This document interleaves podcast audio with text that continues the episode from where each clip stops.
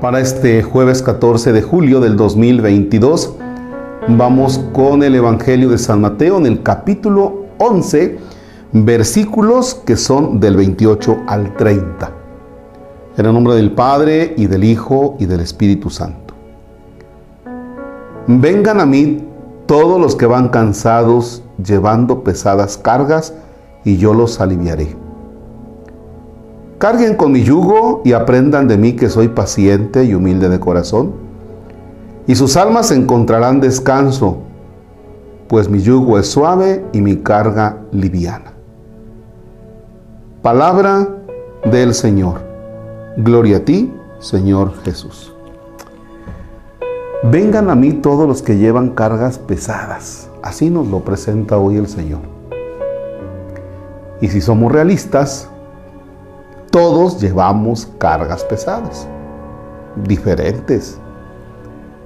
El niño de primaria, pues las tareas, el que ya le choca que los papás lo estén poniendo en orden, que le dicen que debe levantar sus juguetes, eh, levantarse temprano, lo mismo papá, lo mismo mamá, todos traemos algo que, que nos pesa. Algunos más, otros menos, ¿verdad? Algunos traen cargas muy, muy pesadas. Fíjense que nos podemos hacer ayudar de diferentes herramientas. Por ejemplo, hay quien le da por irse a caminar y distraerse y allí va encontrando la paz. Hay quien le da por hacer deporte. Hay quien le da por hacer alguna de esas disciplinas ahora que tantas hay de, para ir tomando un poquito de paz. Pero hay una, hay una dentro de todo este abanico de posibilidades, que no porque esté dentro de todo el abanico de posibilidades es que tú digas, a ver, hoy voy con esta. No, está dentro del abanico de posibilidades, pero es la que más resalta para nosotros quienes creemos en Cristo. La que más resalta y la más importante es el encuentro que puedes tener tú con Jesús, Eucaristía. No solamente meterte a un templo e hincarte en una banca así en el vacío. Busca donde está Jesús Eucaristía, busca el sagrario. ¿Y qué vas a hacer en el sagrario? ¿Le vas a contar a Jesús todas las cosas que te pasan, todos los pesos que traes, todas las cargas? Sí, te vale contárselas. ¿Se van a resolver los problemas, las cargas que tú traes? No, no se van a resolver. Oye, padre, ¿y entonces para qué se las voy a contar? Bueno, acuérdate que hay muchos amigos que vamos a contarle las cosas no necesariamente porque ellos las van a resolver, sino porque nos sentimos acompañados, nos sentimos confortados. Y eso es lo que pasa con Jesús. Le vas a contar, encuentras fortaleza y vas a encontrar posiblemente una luz que vas a decir, ah, caramba, si no me hubiera venido a meter aquí al sagrario donde está aquí Jesús, posiblemente no hubiera encontrado esta luz que me hace ver mis problemas desde otro ángulo.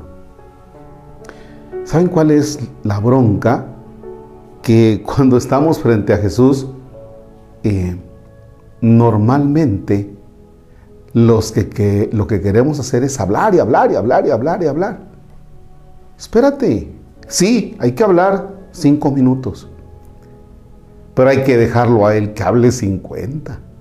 Es decir, quédate en silencio, quédate en silencio frente a Jesús Eucaristía.